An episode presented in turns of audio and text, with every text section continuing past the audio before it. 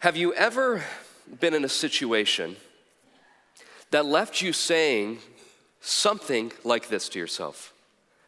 I have no idea. Makes me think of the story of the man who, um, who was on a flight heading overseas, long flight. he was, he was seated on the flight, and all of a sudden, Albert Einstein walked onto the plane. And Einstein walked up to his aisle and sat right next to this man. Flight took off, and Einstein leaned over. He said, You know, it's going to be a long flight. Why don't we play a little game to pass the time? Here's the rules of the game I will, I will ask you a question. If you cannot answer the question, you give me five bucks. He said, And then you will ask me a question. And if I can't answer it, I'll give you $500. The man thought to himself, heck, sounds like a heck of a deal to me. Let's play it. So Einstein went first. He leaned over to the man and said, Okay, what is the distance between the earth and the sun? The man thought, I have absolutely no idea. So he reached his pocket and gave Einstein five bucks. Now it was the man's turn. He looked at Einstein and he said, What goes up a hill with three legs and comes down with four? Einstein, this scientific genius, is just racking his brain. And he said, I have no idea. So Einstein pulled out his wallet and gave the man $500. Frustrated at this point because the story has backfired on Albert Einstein. So he said to the man, You know, it's my turn, but before I go, I must know what goes up a hill with three legs and comes down with four. The man looked at Einstein, reached in his pocket, and gave him $5.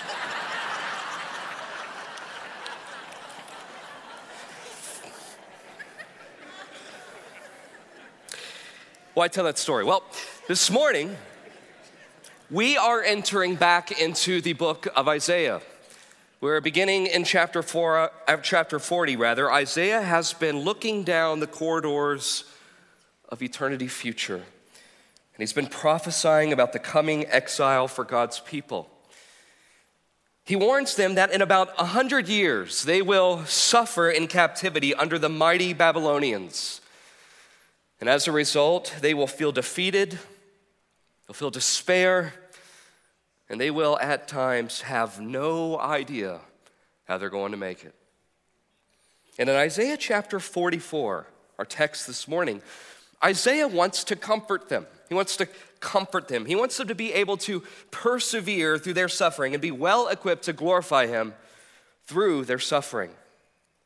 So, to do this, Isaiah gives them three certainties, three certainties that will sustain them, help them, and ultimately save them. Maybe you find yourself here this morning in a situation, going through a set of circumstances that leave you thinking to yourself, I have no idea how I'm going to make it. And if you are, friend, Isaiah 44 is custom fitted for you. So let's begin by looking at Isaiah chapter 44, beginning in verse 1. But now hear, O Jacob, my servant Israel, whom I have chosen. Thus says the Lord who made you, who formed you from the womb and will help you.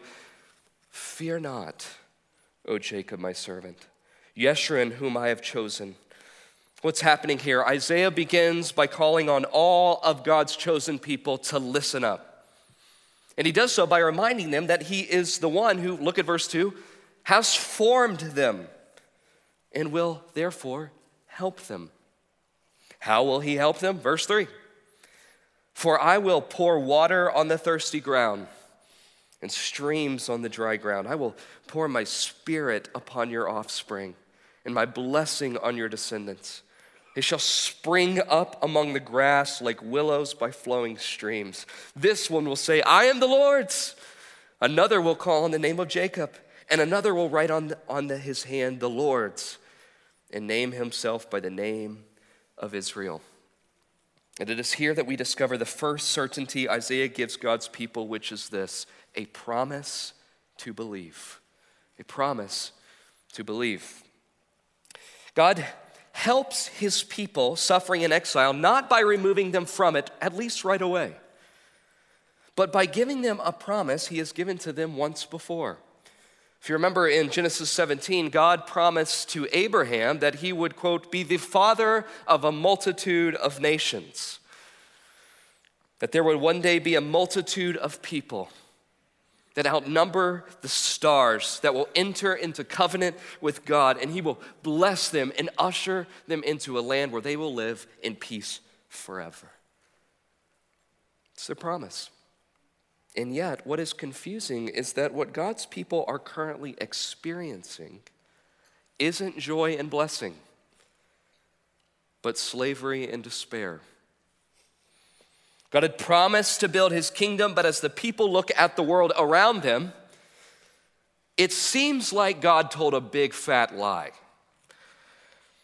One commentator remarks, quote, how remote the fulfillment of that promise must have seemed to the small, humiliated remnant in Babylon. It's got it right.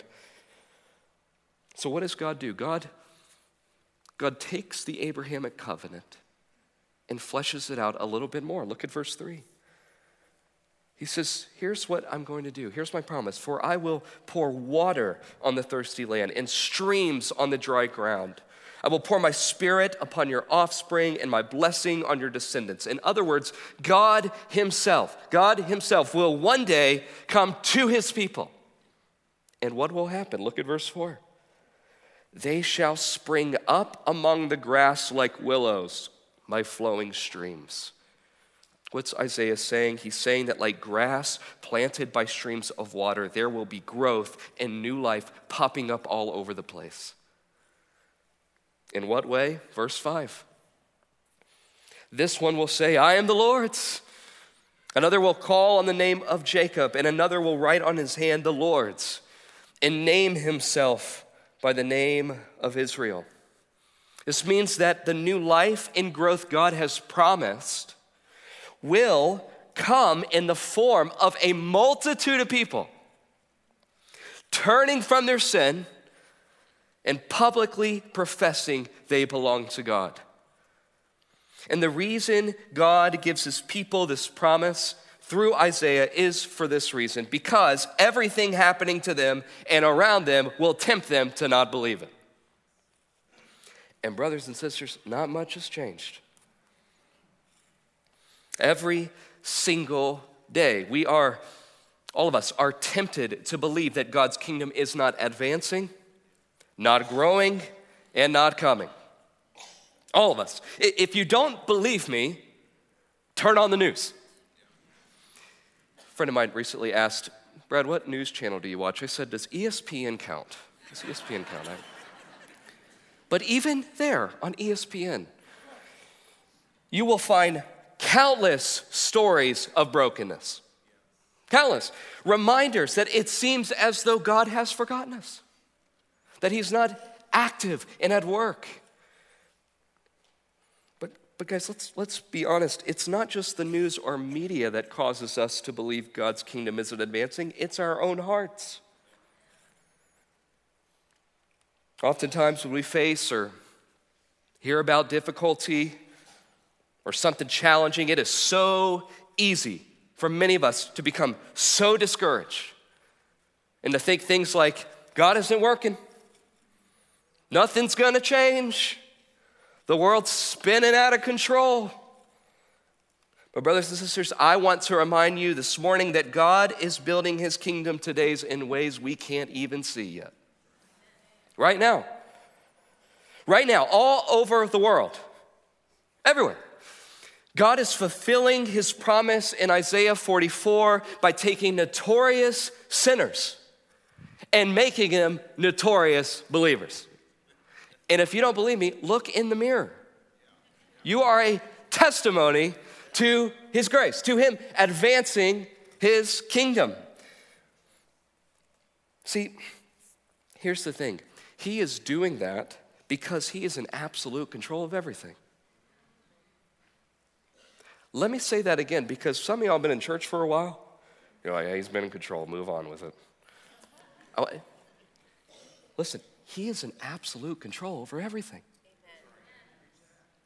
absolutely everything. Listen, God is not up in heaven. When a new crisis hits, and he's like, heavenly host, I'm gonna send out a calendar invite. We gotta get her on a whiteboard. We gotta figure out what we're gonna do here because this has totally messed up my plan. No, God, God is not up in heaven wringing his hands trying to figure out what to do today. Everything is going exactly his way. Everything. Everything is going according to plan. And listen, he's not only he's not only in control over what is happening. He's also in control of what will happen. Look at verse 6.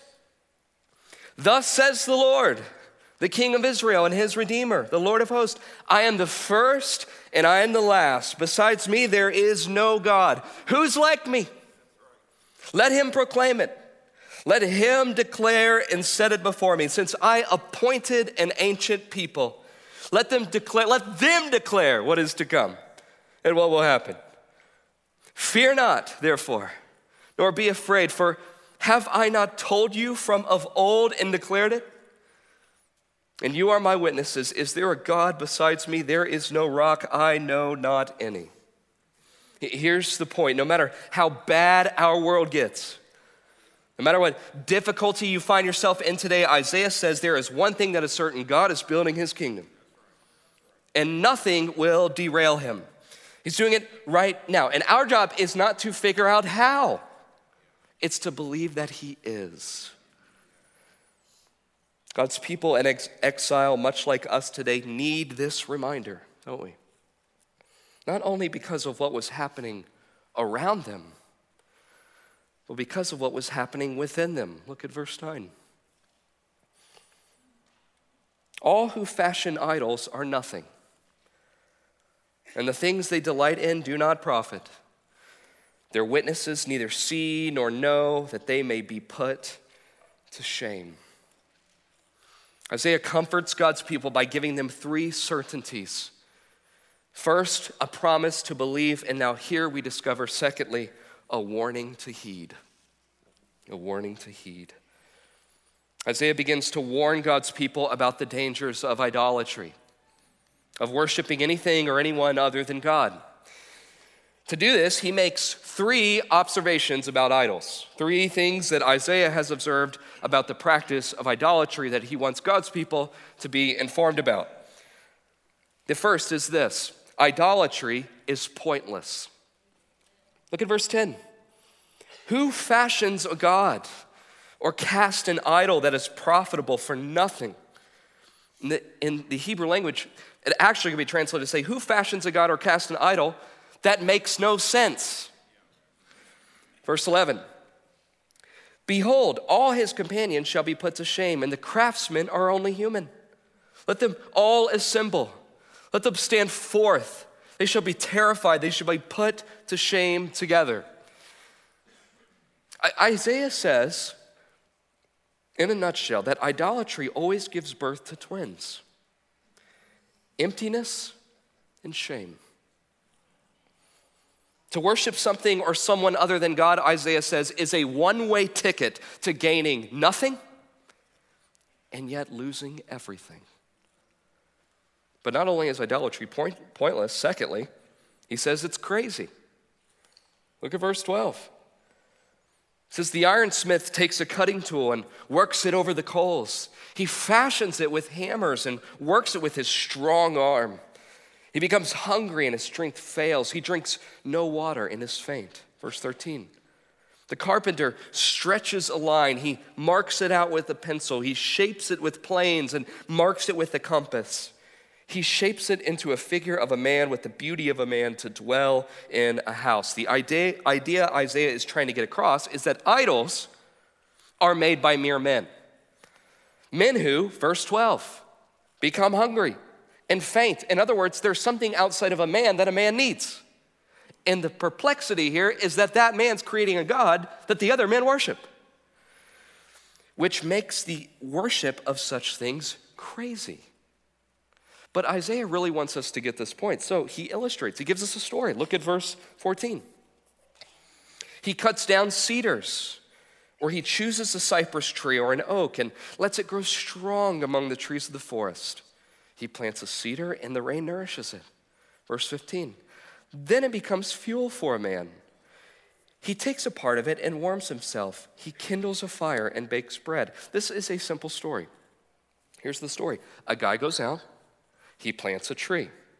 Eventually, he cuts it down. He uses it for fire to make some presumably Texas Roadhouse rolls. Don't know, might be in there. Life's pretty good. And then look at verse 15 again. Also, he makes it a God and worships it. He makes it an idol and falls down before it. To the point, look down to verse 17. He prays to it and says, Deliver me, for you are my God. Do you see the insanity here? That this guy takes a tree and starts singing Chris Tomlin songs to it. Isaiah's point Here's the point that idolatry, all idolatry, no matter the object or person being worshiped, is as crazy as praying to a tree. It's crazy. He says idolatry is pointless, it's crazy, and then thirdly, it's blinding. Look at verse 18. They know not, nor do they discern, for he has shut their eyes so that they cannot see, in their hearts, so they cannot understand. No one considers, nor is there knowledge or discernment to say, Half of it I burned in the fire. I also break, baked bread on its coals. I roasted meat and have eaten. And shall I make the rest of it an abomination? Shall I fall down before a block of wood? Verse 20 He feeds on ashes. That is a great definition of all idolatry trying to find nourishment from something that will inevitably take your life. He feeds on ashes. A deluded heart has led him astray, and he cannot deliver himself or say, Is there not a lie in my right hand? The Apostle Paul picks up on this in the New Testament in Romans chapter 1, if you remember when he describes that those who co- commit idolatry as claiming to be wise, they became fools. And they exchanged the glory of the immortal God for images resembling mortal men and birds and animals and creeping things. Friends, what makes idolatry so dangerous is the more you worship it, the more you are led astray, until, as Isaiah says, you cannot deliver yourself. So, so here's the question that's pretty sobering. Here's the question you ought to be asking yourself, and I ought to be asking myself if idolatry is so blinding and so bad, how do I know if I'm doing it? How do I know? Well, in his book, The Pursuit of God, A.W. Tozer provides an answer to that very question when he writes the following. This is an incredible text. Listen to this. He says, The man who has God for his treasure has all things in one. Many ordinary treasures may be denied him, or if he is allowed to have them, the enjoyment of them will be so tempered that they will never be necessary to his happiness. What a great definition. That if, if we are given these temporary joys, if our heart is so swept up in who God is and his person that when these things are taken away, they won't be necessary to our happiness. He goes on, or if he must see them go one after one, he will scarcely feel a sense of loss. For having the source of all things, he has in one all satisfaction, all pleasure, all delight. Whatever he may lose, he has actually lost nothing for he now has it all in one, and he has it purely, legitimately, forever. In other words, what Tozer is saying is if you want to know what you worship, ask yourself this question If I lost blank, fill it in, would I lose my joy? If I lost blank, would I lose my joy? This morning, can you say with the psalmist in Psalm 73, Whom have I in heaven beside you? And there's nothing I desire beside you. Can you say that? I confess, I'm sitting over here singing that, Lord, I love you more than anything.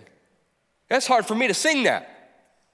Because I'm sitting there thinking, oh, Lord, is that true of me? Do I, do I actually love you more than anything?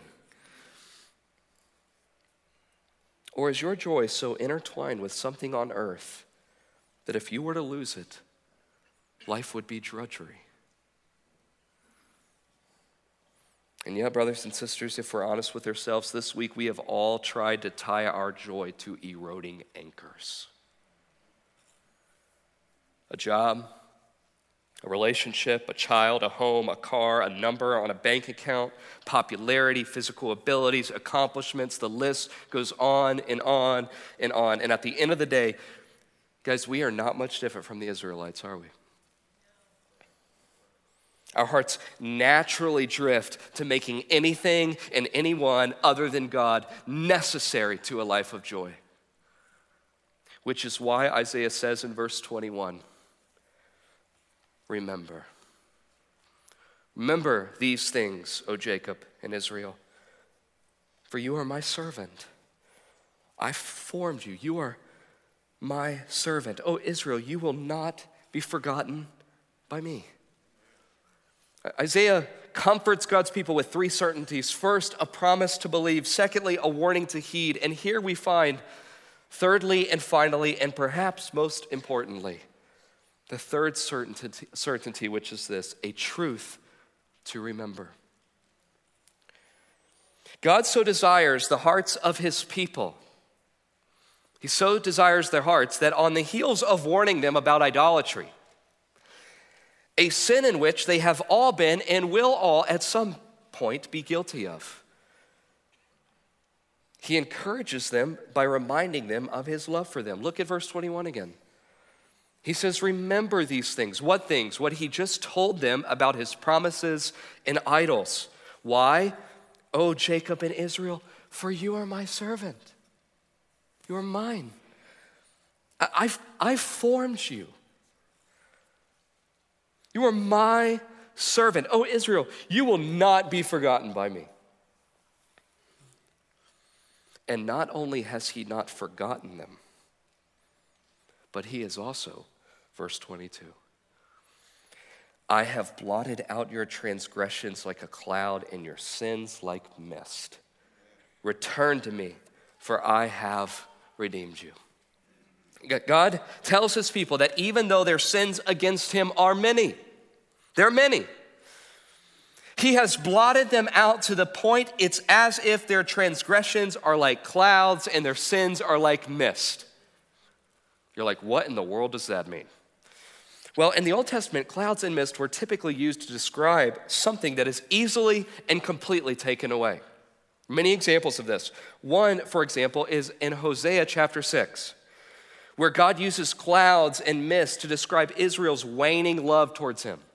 Here's what he says He says, What shall I do with you, O Ephraim? What shall I do with you, O Judah? Here it comes. Your love is like a morning cloud, like the mist that goes early away. The idea, idea here is that God has so forgiven his people of their sins, it's as if they never even happened. God is promising that according to what he will later say in Isaiah 53, that he will one day send a Messiah who will take the penalty of the sins of his people forever. The Apostle Peter builds on this in 1 Peter 2 when he says that Jesus is the fulfillment of Isaiah's prophecy because he, verse 24, himself bore our sins in his body on the tree, that we might die to sin and live to righteousness. By his wounds you have been healed. For you were straying like sheep, but have now returned to the shepherd and overseer of your souls. Which means that if you place your faith in Jesus, believing that He alone can forgive you of your sin and give you life. What was true of God's people then will be true of you now. Which, which makes, y'all, Isaiah 44, verse 22, not just theoretical. You don't study Isaiah 44, verse 22. You worship God because of it. This is deeply personal. Listen, if you're following Jesus, this verse is for you right now, today, this moment, this morning. Listen to these words. This, this has your name all over it if you're in Jesus. God probably brought you here for a thousand reasons, but I know one of them's to hear this. These words to you. Listen afresh. I have blotted out your transgressions like a cloud, and your sins like a mist. Consider the gravity of such a statement. All of your sin against God, all of it, covered, wiped away, annulled, forgiven. Puritan Thomas Goodwin put it this way In the gospel, we see a forgiveness of such breadth that it is able to cover the sins of millions of worlds. A forgiveness that reaches to eternity, such that no sin, no amount of sin against it can wear it out. And guys, we've tried to wear it out this week, haven't we? More ways than we're aware of. And yet, the promise of the gospel, what Isaiah is reminding God's people about, is that because of his grace, they are completely and eternally forgiven. And he has to remind them because they probably forgot it. Thank you, my brother G. I love you. Let me help you out. Brothers and sisters, when, when Jesus died on the cross, it was raised from the dead. It was as if he hit select all on all of your sins past, present, and future. And put his finger on the delete button forever. For you and me. And as a result, now, what are we to do? When we fall back into sin, when we worship or find things that are more necessary to our happiness and joy than God, what do we do? Verse 21. This is God's invitation to all of us this morning return to me, for I have redeemed you. Three words return, come back. To who? To me. So here's the question what does that actually mean? What does that look like? Well, and four years ago, almost two, I think February, Billy Graham passed away. Hard to believe it's been four years. And remember, four years ago, the funeral was being live streamed. So I decided I'm, I'm going to watch this. Um, and along with thousands of other people, I got to hear the story of Billy Graham through the lives of so many people that he had touched and impacted. But one story stuck out to me above all the others, and it was a story that his daughter Ruth told. Here's what she said After 21 years, my marriage ended in divorce. I was devastated. Not long after, I met a handsome man and we began to date fast and furiously. My children didn't like him, but I thought they can't tell me what to do. I know what's best for my life. My mother and father called me and said, Honey, why don't you just slow down and wait to really get to know this man? I thought to myself, they've never been single parents. They've never been divorced. What do they know? So, being stubborn and willful, I married him. And within 24 hours, I knew I had made a terrible mistake. After five weeks, I fled. I was afraid of him. What was I going to do? I knew I had to talk to my mother and father. It was a two day drive, and on the drive, questions swirled in my mind. What was I going to say to daddy? What was I going to say to mother? What was I going to say to my children? I'd been such a failure. What would they say to me? I told you not to do it. We're tired of fooling with you. You've embarrassed us. And let me tell you, no girl wants to embarrass her father, and you really don't want to embarrass Billy Graham. So, as I drove my car around the mountain where my parents live, I rounded the last bend. And as I turned around the corner into the driveway, I saw my father standing there, waiting for me. As I got out of the car, he ran up to me, wrapped his arms around me, smiled, and said, Welcome home. There was no shame, no condemnation, no lecture, just unconditional love. Then she said this My father was not God, but he showed me what God was really like that day. Are you far from God today?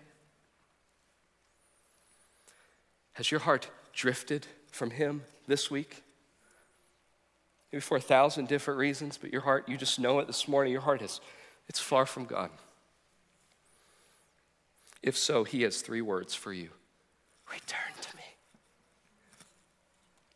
Regardless of how broken and hopeless you feel right now this morning, His promise is that when you return to Him, He will not meet you with a you again, but with a welcome home.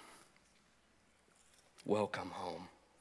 This is the heart of our God, which should cause each of us to join with Isaiah in saying, verse 23 Sing, O heavens, for the Lord has done it. Shout, O depths of the earth. Break forth into singing, O mountains, O forest, and every tree in it. For the Lord has redeemed Jacob and will be glorified in Israel. Why? Why, why will he be glorified? Because he's given his people a promise to believe that he's building his kingdom. That he's given them a warning to heed that sin will always lead to suffering, and Jesus has conquered it, and therefore so can we. But most of all, praise God, he has given us a truth to remember that when we turn to him, all of our sins are forgiven. And when our hearts drift because of Jesus, He will always stand waiting for us when we return, saying, Welcome home. Let's pray.